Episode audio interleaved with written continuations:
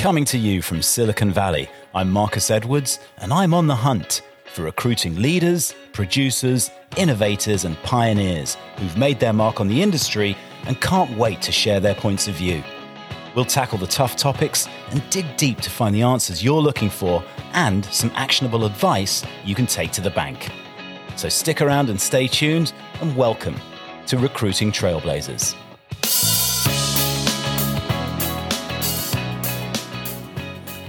Hey, it's Marcus here from Recruiting Trailblazers, and this week I want to talk about metrics again. I love helping recruiters fully understand and own their relationship between activity and results so that they can set meaningful quarterly activity targets and continuously monitor and improve productivity. So this week, I'm going to replay you a short podcast describing my mindset and methodology around metrics, which I think is a game changer because it promotes real ownership around an activity roadmap designed to meet specific revenue goals.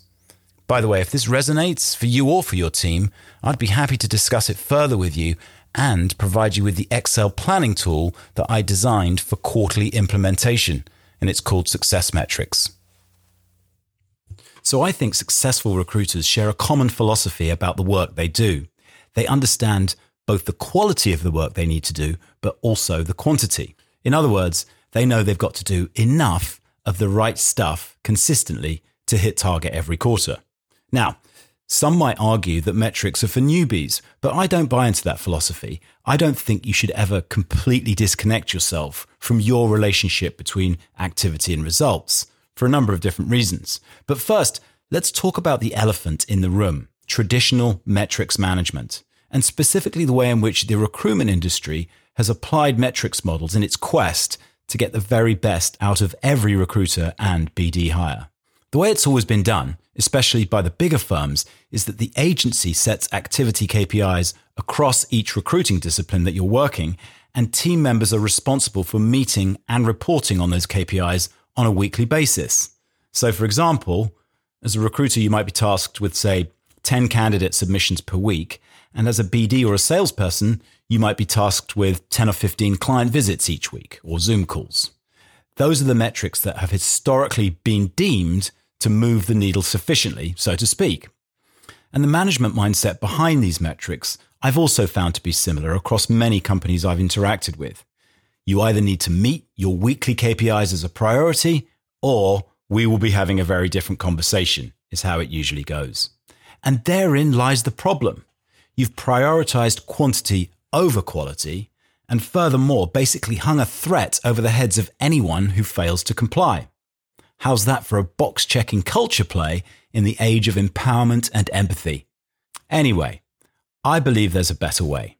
How about we shift the focus of our leadership efforts from quantity to quality?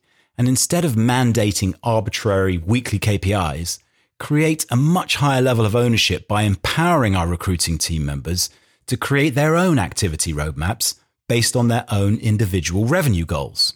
I've always thought, by the way, as a leader in the recruiting industry, that you can't teach hunger or hustle. Yes, people have good weeks and bad weeks, but for the most part, successful people in sales or recruiting roles don't need to be constantly told to do more. In fact, from both a leader and a producer perspective, there's nothing more disheartening than a discussion that's focused solely on the volume piece of the puzzle. Nobody wants to be told off for a lack of effort. After all, we all left school a long time ago. Now, if you've hired people who do need that level of micromanagement, you know, I dare say you might have hired the wrong people. So the question is how do we educate and empower individuals to embrace and leverage metrics in order to become more successful and hit target every quarter? Well, I think the answer is by flipping the script. Instead of setting or subscribing to a minimum acceptable quantity of each activity on a weekly basis, let's set our teams up for success by asking them to commit to a billings target at the beginning of each quarter, whether it's perm revenue or new contract GP, and then giving them the guidance to reverse engineer the amount of each activity that it will typically cost them to achieve that goal. I found that the best way to do this is to monitor historical recruiting success ratios and then apply them individually to a revenue goal to create an activity roadmap each quarter. So then you've got a much different scenario recruiters with a personal billings target and a self actualized activity plan that uses historical data to create an individual activity roadmap. Success then is almost a self fulfilling prophecy because to hit target now, you just follow the plan that you built, comprising of your own historical activity to result ratios. And then basically, as a recruiter, you own the outcome.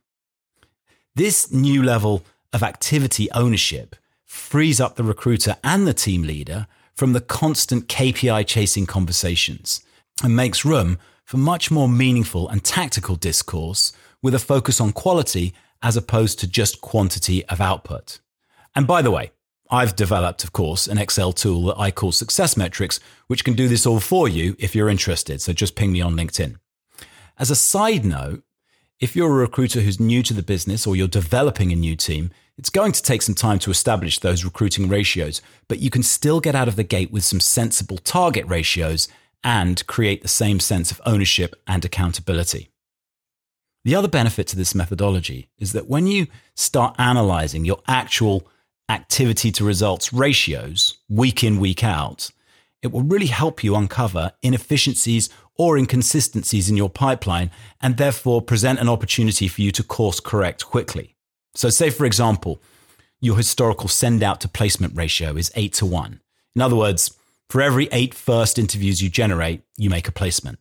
But then you notice your ratio has increased and now suddenly it's costing you 10 or 12 send outs or first interviews to secure that single placement. What's changed? Is there a misunderstanding on a specific requirement? Are you sourcing or recruiting the requisite quality of candidates that your client needs? Or perhaps your client has just deprioritized the role and hasn't told you and is no longer motivated to hire quickly. But you get the gist. If you monitor your ratios, you'll identify and solve these problems a lot quicker. Anyway, to summarize, KPIs are not inherently bad, but they don't tie meaningfully enough to each individual's desired outcome. Empowering recruiters to create their own custom quarterly plan with a reachable revenue or billings goal, plus an accurate roadmap to chart the activity required based on historical ratios, not only increases accountability, but also ownership of the activity required and drives a much higher level of transparency between activity and results that will help solve issues and eliminate bottlenecks in the pipeline. So that's it. Goodbye to old school box checking, KPI chasing culture, and hello to custom workable and motivating activity plans that map your way to quarterly revenue success based on your very own historical capabilities. So that's it for this week. Thanks for tuning in to Recruiting Trailblazers. Again, if this stuff resonates with you and you want to hear more, reach out to me and let's have a chat. Thanks a lot. Cheers.